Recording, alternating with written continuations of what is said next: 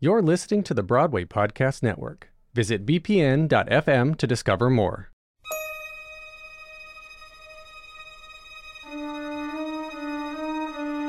You're listening to Smashed from The Ensemblist, the only podcast that shows you Broadway from the inside out. I'm Mo Brady. And I'm Aaron Albano. Another show in Philly, Boston, or Baltimore. Welcome back, listeners, to our tongue in cheek recap of what is television's most detailed depiction of the theater industry. And yes, we are still talking about Smash, the NBC series that chronicled the creation of a Broadway musical and all the drama that ensued along the way. Theater fans like us had a love hate relationship with Smash when it aired. While we were excited to see musical theater beamed into our homes week after week, the show wasn't landing with a wide audience. So we're going back episode by episode to figure out why. We're diving into each episode to figure out why something as emotional as creating a Broadway musical could land flat with TV audiences. So let's dive in and talk about season 1, episode 13, Tech. Aaron, give us the stats. Happy to, Mo. Tech premiered on April 30th, 2012. It was written by Jason Grote and Lakshmi Sundaram and directed by Roxann Dawson. Fun fact for any listeners who might also be Star Trek fans Roxanne Dawson played Chief Engineer B'Elanna Torres on Voyager. You're so happy about that. I'm like the only person that applies to. Um, sadly, viewership dipped back down, even despite the surge from the previous week, amounting to a mere 5.34 million. Songs this week mainly featured non Smash properties. We got an opening montage set to Cole Porter's Another Open in Another Show, sung by Christian Borle, and a cover of Rose Royce's slash Mary J. Blige's song I'm Going Down, sung this time by Megan Hilty. The two other songs we heard were snippets from Tech that we heard in previous episodes History is Made at Night and the 20th Century Fox Mambo. And bring on that good, good synopsis, Mo. It's another opening of another show for the cast of Bombshell. The company makes the journey from New York to Boston for the show's pre Broadway tryout. The ensemblists are joyously rolling their roller bags through Grand Central Station. Linda, the stage manager, is ushering costume acts into the dressing rooms. We are full of theater excitement, people. With the first preview only two days away, the show is not ready for an audience. Derek is on the verge of having a stroke, with the show's technical elements barely coming together. The number one rule of tech is nobody has any time. Derek doesn't have the time to tell Rebecca that her leading man has quit the show for a TV pilot. But when Julia hears that Eileen is thinking of bringing Michael Swift back, she gives Eileen an ultimatum. She could have Michael or her on the production, but not both. Rebecca admits to Karen that she's nervous about performing Marilyn for an audience. For the first time, Derek seems to direct, telling Rebecca to use her star power in her performance. But he uses and abuses his own star power, giving her shoulder massages that lead to a dressing room makeout session. Ivy goes through her own emotional roller coaster, starting with Derek saying he loves her before she gets the chance to stand in for Marilyn to being relegated to changing Rebecca's gloves and listening to her and Derek make out from outside her dressing room. Backstage during rehearsal, Jessica tells Karen, No civilians during tech. We're in the middle of a war. They don't get it. Dev decides to come up to Boston to visit Karen anyway, and while out at a romantic dinner, proposes to Karen. The following is a verbatim conversation between Dev and Karen as he pulls out the ring. And can I ask you to read the role of Dev? Aaron? Absolutely. I would be I would be honored to. All right. Will you marry me? Marry you? Yeah, it's not at all all that crazy, is it? Of course not. I I just don't know what to say. Say yes. I'm in tech. Is that the same thing as a yes? I- I'm sorry, Dev. I'm just under so much pressure. Tech is so crazy. It's sounding more and more like a no. It's not a yes or a no. It's I'm in tech. And scene. Ba-ba-bum. oh, gosh, daytime Emmy goes to.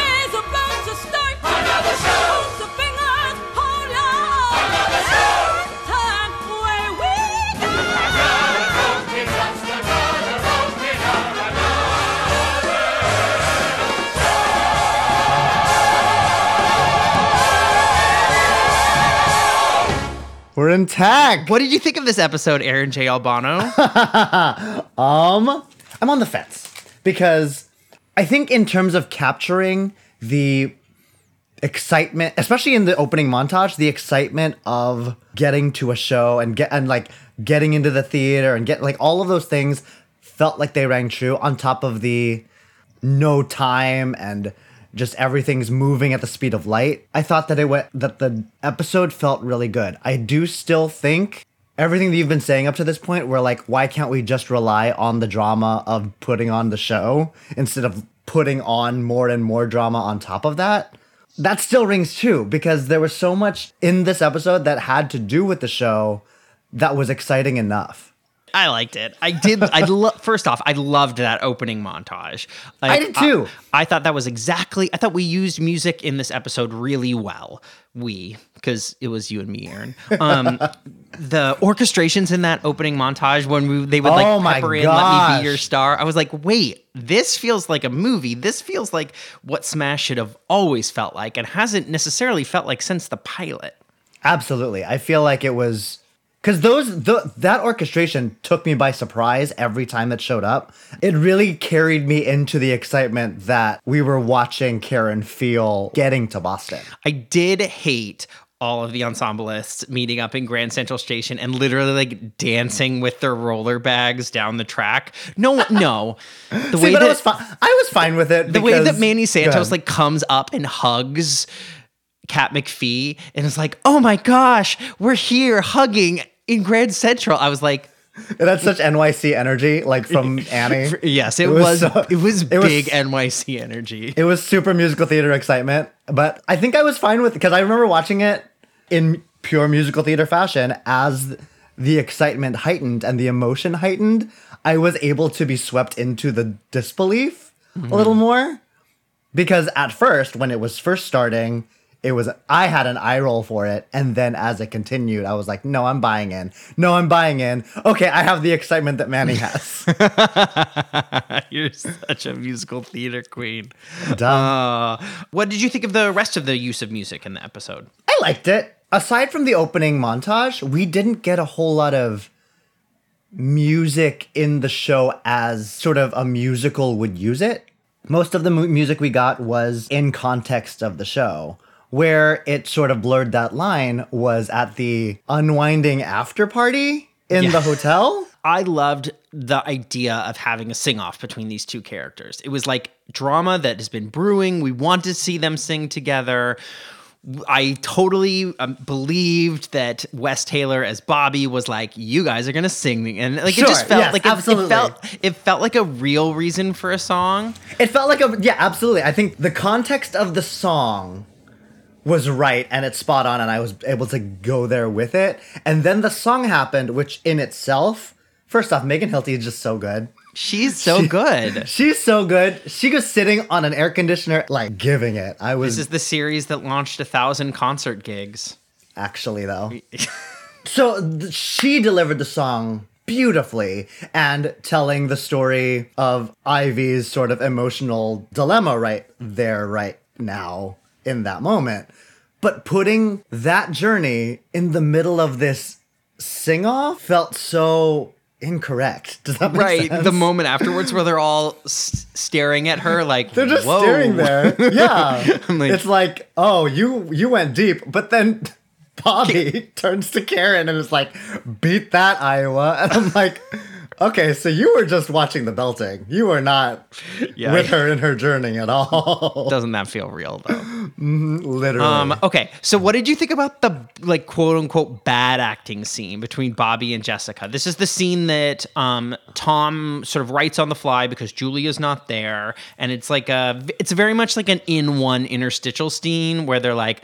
I don't Yeah. know who she is, but she seems like she's gonna be a star. What's her name? Marilyn Monroe. Like it's, I don't know. I what did you think about that moment? As a moment, I loved it because I was like, what's happening? This is so rich, which is what it was supposed to be. yes, But and I thought Savannah and Wes played it beautifully.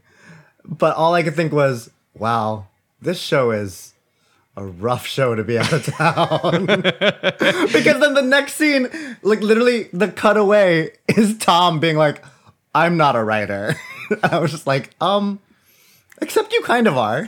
Right. And if you have any legitimacy in this business whatsoever, you have better instincts than this. What did you think of Sam's speech at the end? Now, this is the one you're talking about on the porch of his parents' house after Tom and Sam go over to um, Sam's parents' house for dinner.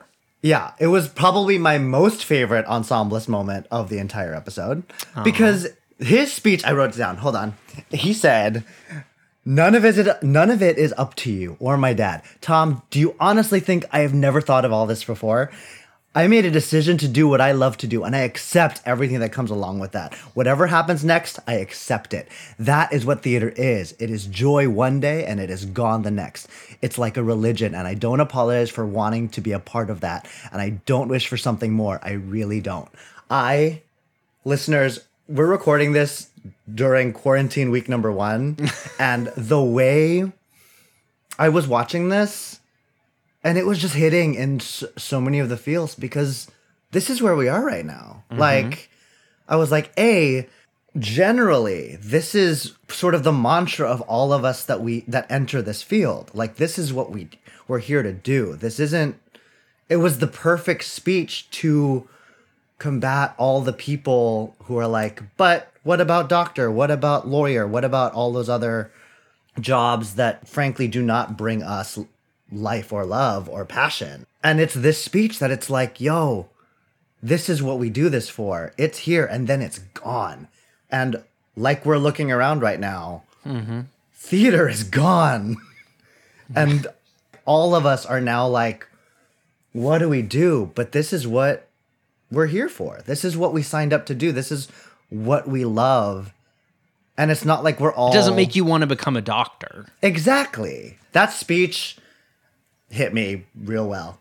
like Well, let's be doubly grateful they put it um, in the mouth of Leslie Odom Jr. because that too. he he's taken some of the the moments of this series that could be kind of stereotypical and breathed so much life into them. Oh, yeah, you know, someone else could have said theater is a religion, and I don't apologize for wanting to be a part of that. It wouldn't have hit us in the same way. No, no. The speech was beautifully delivered and had the same resonance, if not more resonance now than it did in 2012.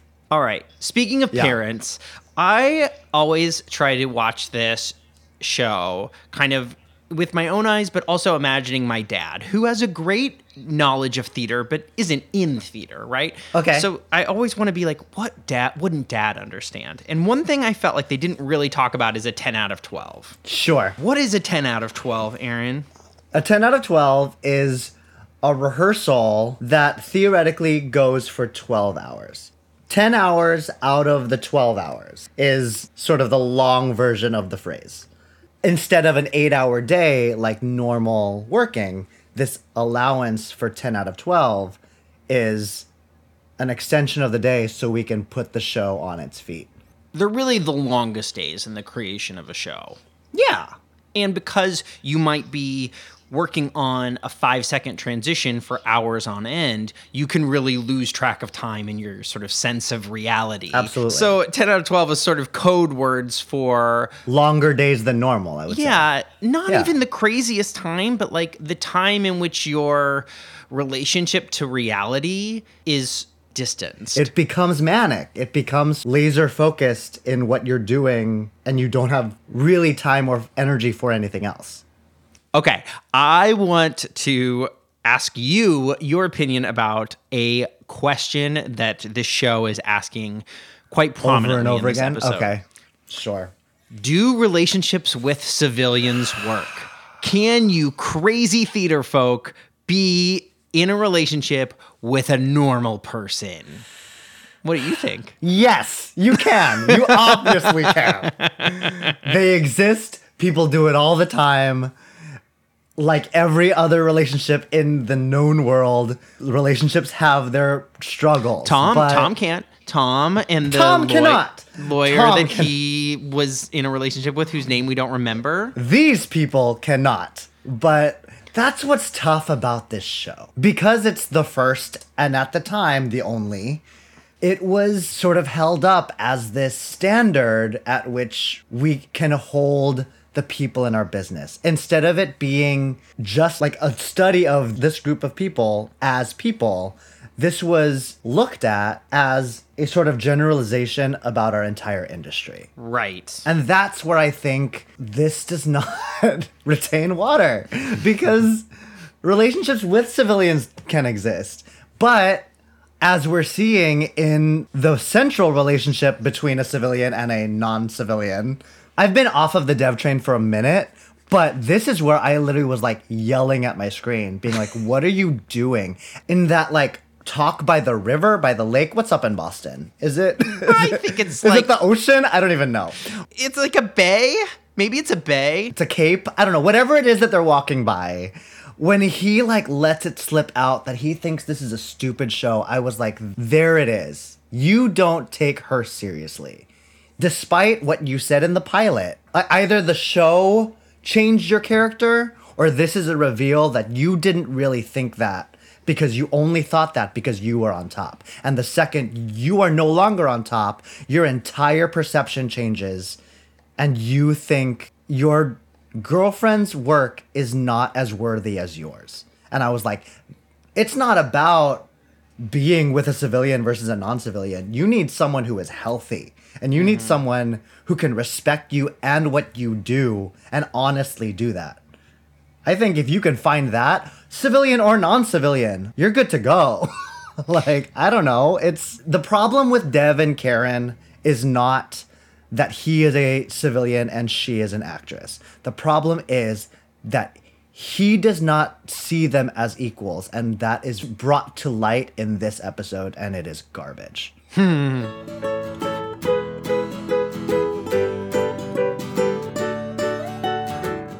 To keep up to date with next week's recap, be sure to watch episode 14 of Smash, titled Previews. You can find Smash episodes on either the NBC app or at NBC.com. The Ensemblist was produced today by me, Aaron Albano. And me, Mo Brady. There are two great ways you can be helping the Ensemblist right now. One is by leaving us a rating and review on Apple Podcast, and the second is by becoming a Patreon member. You can do that at patreon.com slash the Ensemblist. You can subscribe to The Ensemblist on Apple Podcasts, follow us on Spotify, or listen to all of our episodes on bpn.fm. And be sure to follow us on Instagram because that's where we share everything we're doing. And man, oh man, we need some escapist content right now. Yes, we do. All right, thanks for listening, guys. Until next time.